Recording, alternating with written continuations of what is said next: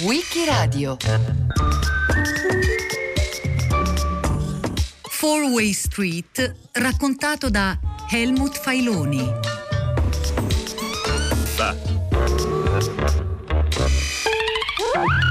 Siamo nel 1971, ancora dentro quella controcultura americana partita dalla Beat Generation di Alan Ginsberg, Jack Kerouac, William Burroughs, proseguita poi nella psichedelia di Timothy Leary, con l'immagine colorata dei fili dei fiori che domina sempre sullo sfondo del quadro che stiamo provando ad aggiustare nella fantasia dei nostri ricordi.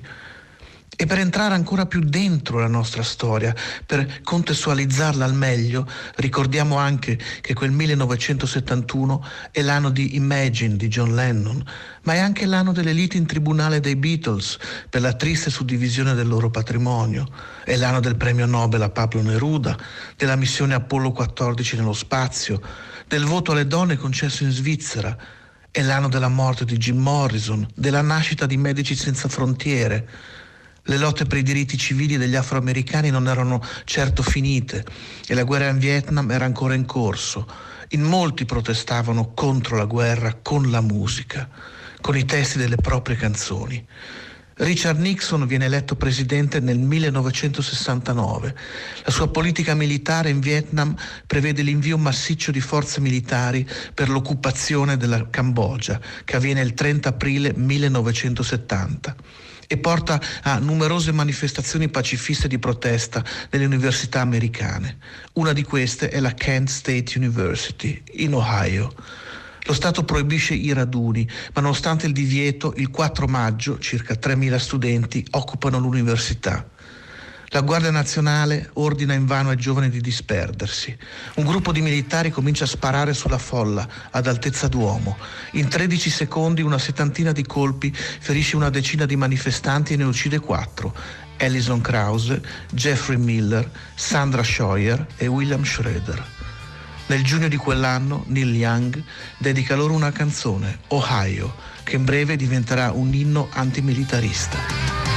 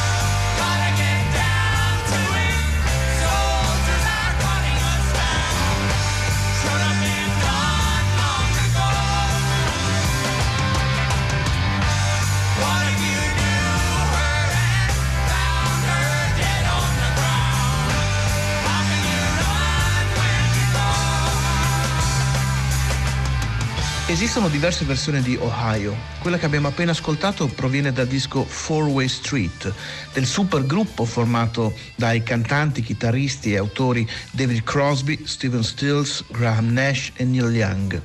Quattro musicisti con gli occhi sempre aperti sul mondo circostante, sull'attualità, sulla politica. Uno di loro addirittura eh, Steven Stills nel 2000 fu un delegato di Al Gore per la Florida durante la Convention nazionale dei democratici.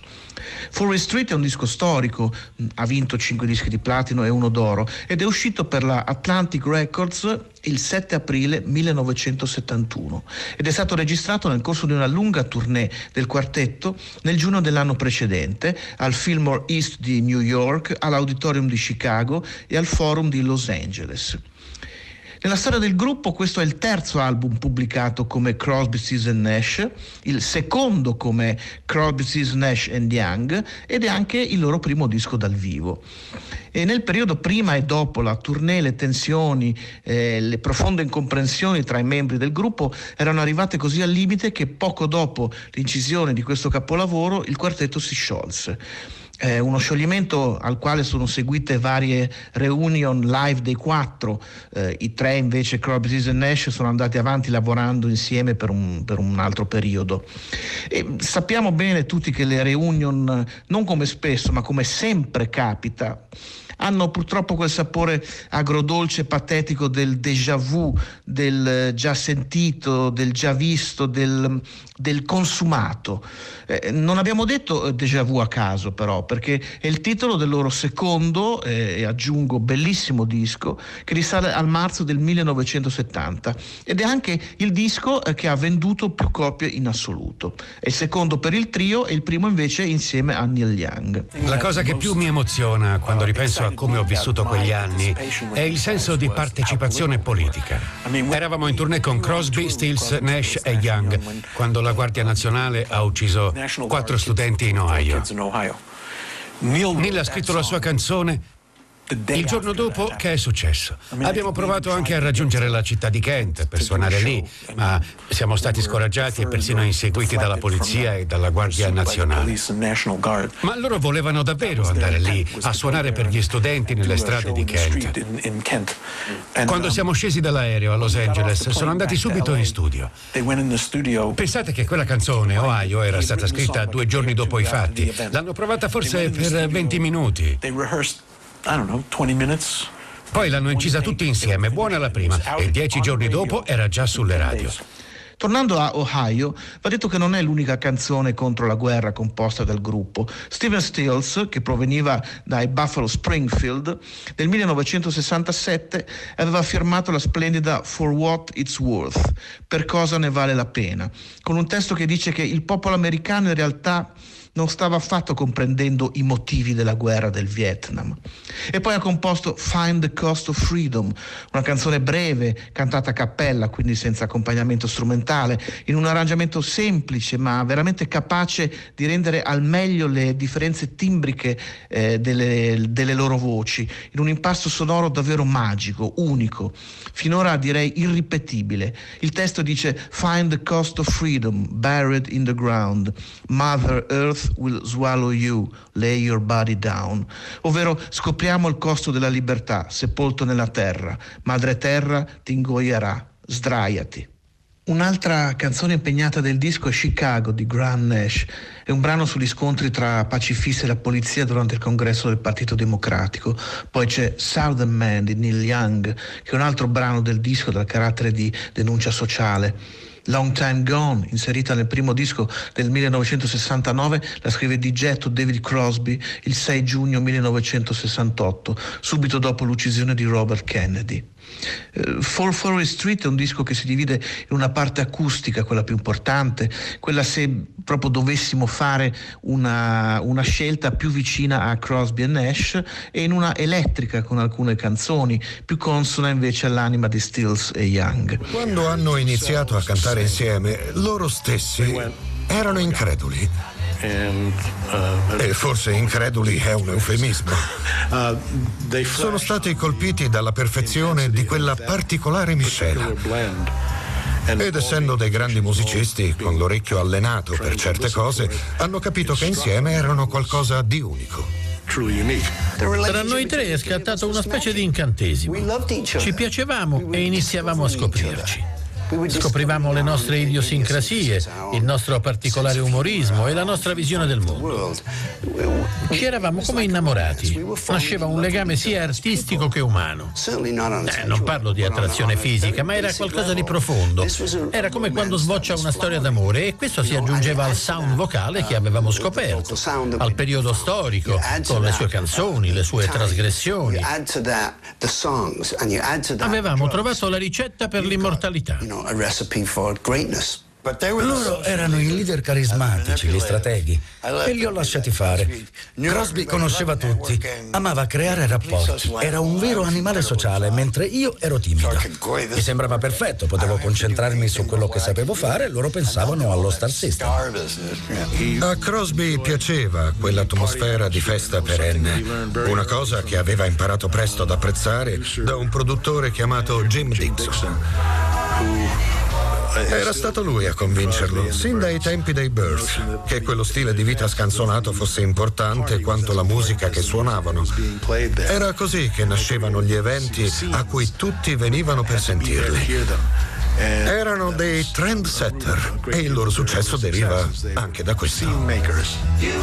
Steven era ancora sotto contratto con l'Atlantic Records, precisamente con la Atco, insieme ai Buffalo Springfield.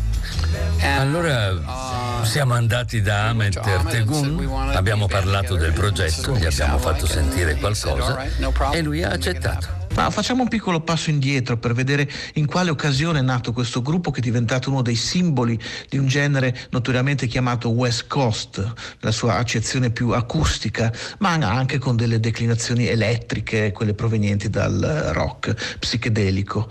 Eh, si dice che la West Coast sia nata con i Beach Boys. Nel genere rientrano però Johnny Mitchell, gli America, gli Eagles, James Taylor, Curly Simon, Jackson Brown, Jim Croce, una una, una meteora, un cantautore che morì a 30 anni in un incidente aereo ma lasciò una trentina di canzoni, una più bella dell'altra. Operator, I Get a Name, Photographs and Memories e altre ancora. Lo strumento principale della West Coast è la chitarra acustica.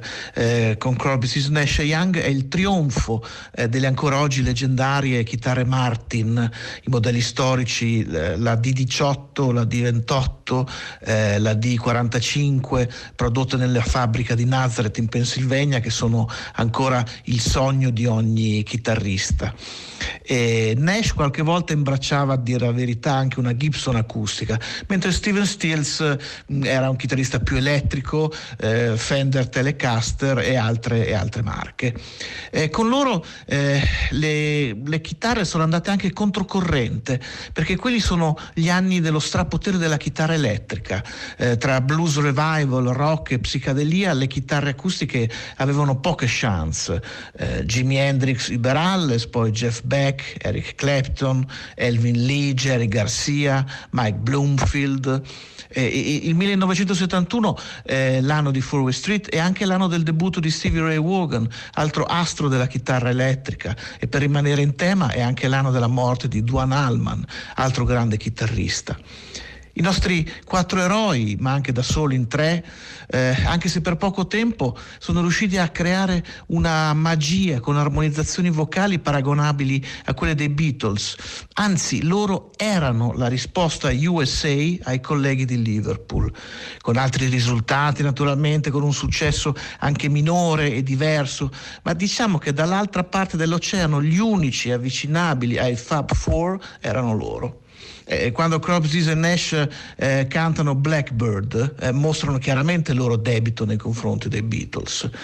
La loro forza è soprattutto nelle voci, nelle melodie. Se pensiamo a brani come Teach Your Children, Helplessly Hoping, Right Between the Eyes, All Along the Lee Shore, Guinevere, uh, Triad, Our House, Marrakesh Express, la maggior parte dei quali incisi anche in Four Way Street, ci viene da dire che hanno una forza e una delicatezza al contempo che resiste al passare degli anni. Sono canzoni che non vengono intaccate dalla ruggine e se le andiamo ad analizzare nella loro apparente semplicità emergono anche dei gioielli. Eh, prendiamo Triad di David Crosby, un brano discusso soprattutto per il testo che parla di un possibile amore a tre, insomma di un ménage à trois. Eh, dice il testo, you want to know how it will be, eh, vuoi sapere come potrebbe essere, me and her or you and me, io e lei o tu ed io, e poi, but I don't really see why can we go on as three, ma davvero non vedo perché non potremmo andare avanti in tre. Crosby eh, usa durante tutta la prima parte del pezzo due accordi che si alternano su un unico basso, la sesta corda della chitarra, il Mi, e gli accordi sono Re minore e Mi minore, entrambi con l'aggiunta dell'intervallo di nona che aumenta la tensione dell'accordo.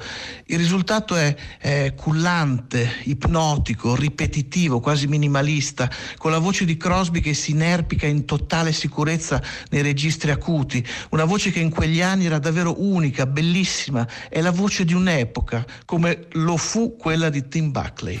Si viveva il momento mentre i primi figli dei fiori ballavano tra le luci e la musica.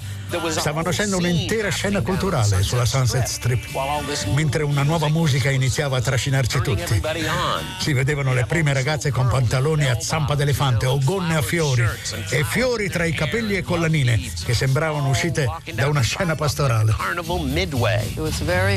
Per i gruppi che volevano sfondare e gli artisti che ancora non avevano una fama consolidata, era importante suonare in posti come il Troubadour o il Whisky a Go-Go.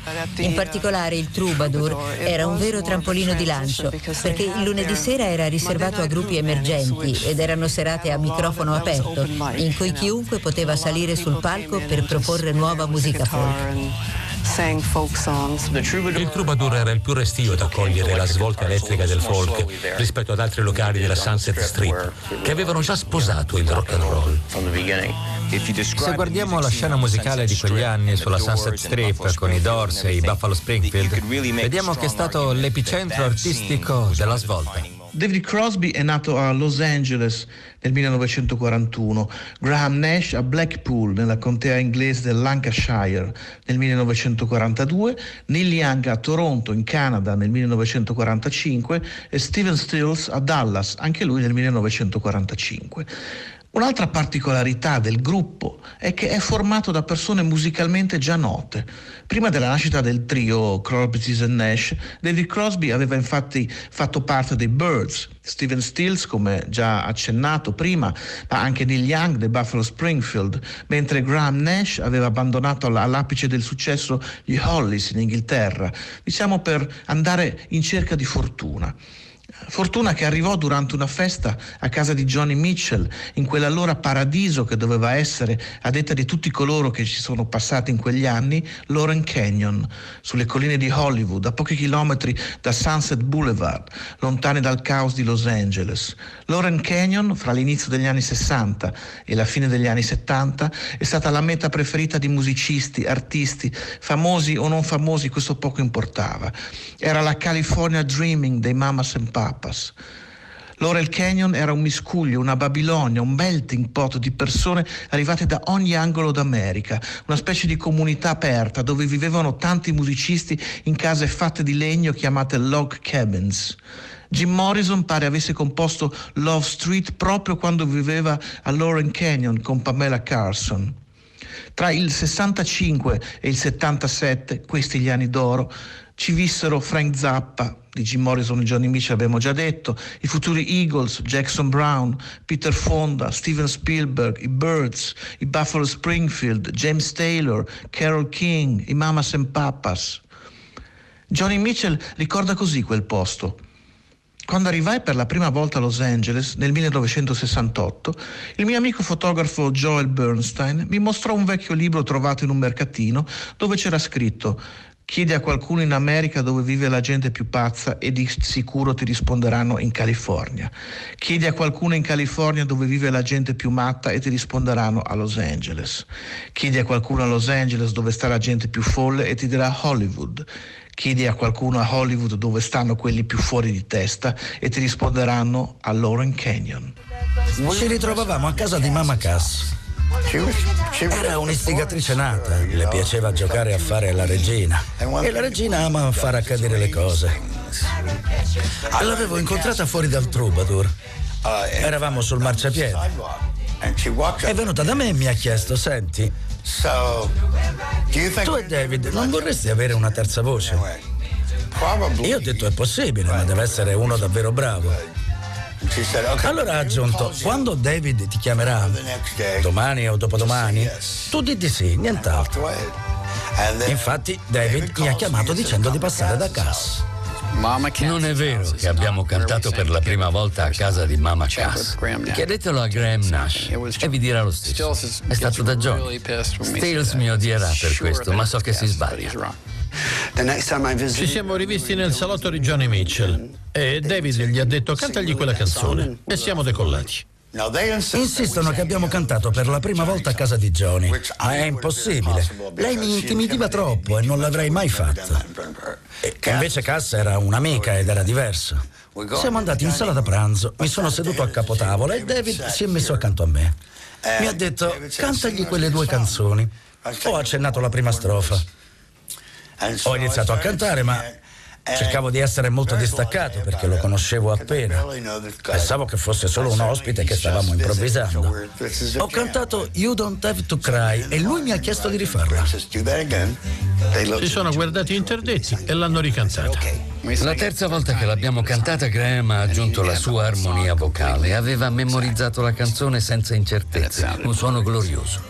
L'impasto vocale che ci ha sempre distinti da allora è nato proprio quel giorno. Dopo quell'incontro folgorante a casa di Johnny Mitchell, eh, Crosby, Stills e Nash si riuniscono non molto tempo dopo negli studi Record Plant di New York dove registrano i loro primi demo che vanno a finire nelle mani del produttore turco Ahmet Ertegun eh, che era al tempo il capo dell'Atlantic Records il quale si accorge subito del loro potenziale e fa loro un contratto. Eh, nel 1969 esce il disco di debutto che porta lo stesso nome del gruppo, Crosby, Stills and Nash e che è un capolavoro soprattutto il coro a tre di Helplessly Hoping di Steven Stills, sua è anche Sweet Judy Blue Eyes che parla della sua storia d'amore con Judy Collins, poi vanno citate Guinevere di David Crosby, Wooden Ships di Crosby e Stills e Marrakesh Express di Graham Nash. Per, per, la tournée il produttore dell'Atlantic impone quasi Neil Young come quarto aggiunto. Eh, detto fatto, il loro primo concerto in assoluto è stato fatto il 16 agosto 1969 all'Auditorium Theatre di Chicago. Il giorno dopo ne hanno un altro, ma ignorano completamente quello che li stava aspettando. Erano infatti attesi sul palco del festival di Woodstock. Come gruppo, Crosby, Nash e Young si erano messi insieme soltanto un paio di settimane prima e ora erano attesi sul palco del più grande concerto rock della storia, sul palco di Woodstock, davanti a 500.000 persone. L'esibizione è prevista per le 3 del mattino dell'ultimo giorno del festival. È un battesimo di fuoco lungo 60 minuti. Cominciano Crosby, Stills e Nash senza Young. Quando vedono il pubblico è Steven Stills a pigliare la parola. Dice deglutendo la saliva per la tensione questa è la seconda volta che noi suoniamo insieme, ce la stiamo facendo addosso dalla paura. Ma parte la musica, il concerto è in due set e negli Young entra solo dopo quattro canzoni. L'esibizione parte con una versione allungata di Sweet Judy Blue Eyes, un brano di presa diretta che riscalda immediatamente i 500.000 giovani. Cantano all'unisono poi Blackbird, il loro tributo ai Beatles. Poi arrivano Helplessly Hoping, Guinevere, Marrakesh Express, 4 and 20. Neil Young fa il suo ingresso sul palco, Crosby e Nash lasciano posto al duetto di Young e Stills. Di quest'ultimo set fra Stills e Young non rimane quasi nulla. Meglio per Neil Young, che non era affatto soddisfatto dell'esibizione, al punto da voler far levare proprio il nome dalla locandina. Steven voleva inserire un altro chitarrista nella band, così dal vivo poteva suonare l'organo o il pianoforte e per farlo serviva un'altra chitarra solista. Inoltre voleva tornare a suonare con Neil, mancava musicalmente. Uh, Del resto, chiunque avesse sentito qualche pezzo di Neil avrebbe voluto suonare con lui. Allora ho pensato perché no? Ma non ero convinto, stavamo andando così bene in tre. Volevo ampliare la band e all'inizio pensavo a un tastierista. Mi ero ripromesso che prima o poi sarei diventato bravo come chitarra solista, ma anche se mi fossi esercitato per tutta la vita, non sarei mai riuscito a suonare come volevo. È stata una sofferenza per un po'. Ma poi, sentendo Neil e Jimi Hendrix, ho capito cosa ci serviva davvero. Allora sono andato a parlare con Ahmet e lui mi ha detto: Qui ci vuole Neil Young. Quando è uscito il primo disco, che è andato subito benissimo, Graham e David sono partiti in barca a vela e ci hanno detto pensate voi alla band per la tournée. Prima abbiamo contattato uno degli Everly Brothers, credo Phil Everly, poi abbiamo provato con Stevie Winwood, con John Sebastian e George Harrison. George Harrison.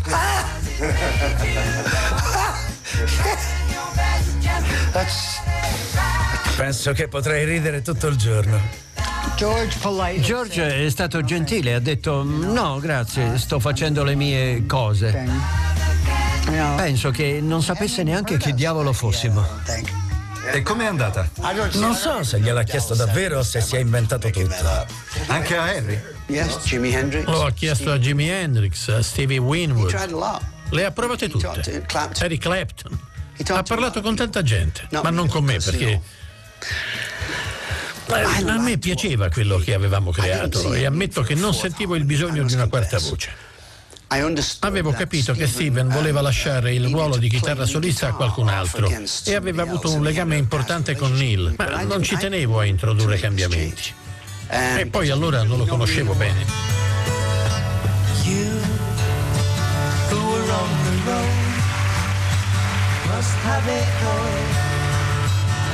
That you can live by. And so become yourself. Because the past is just a goodbye. Teach your children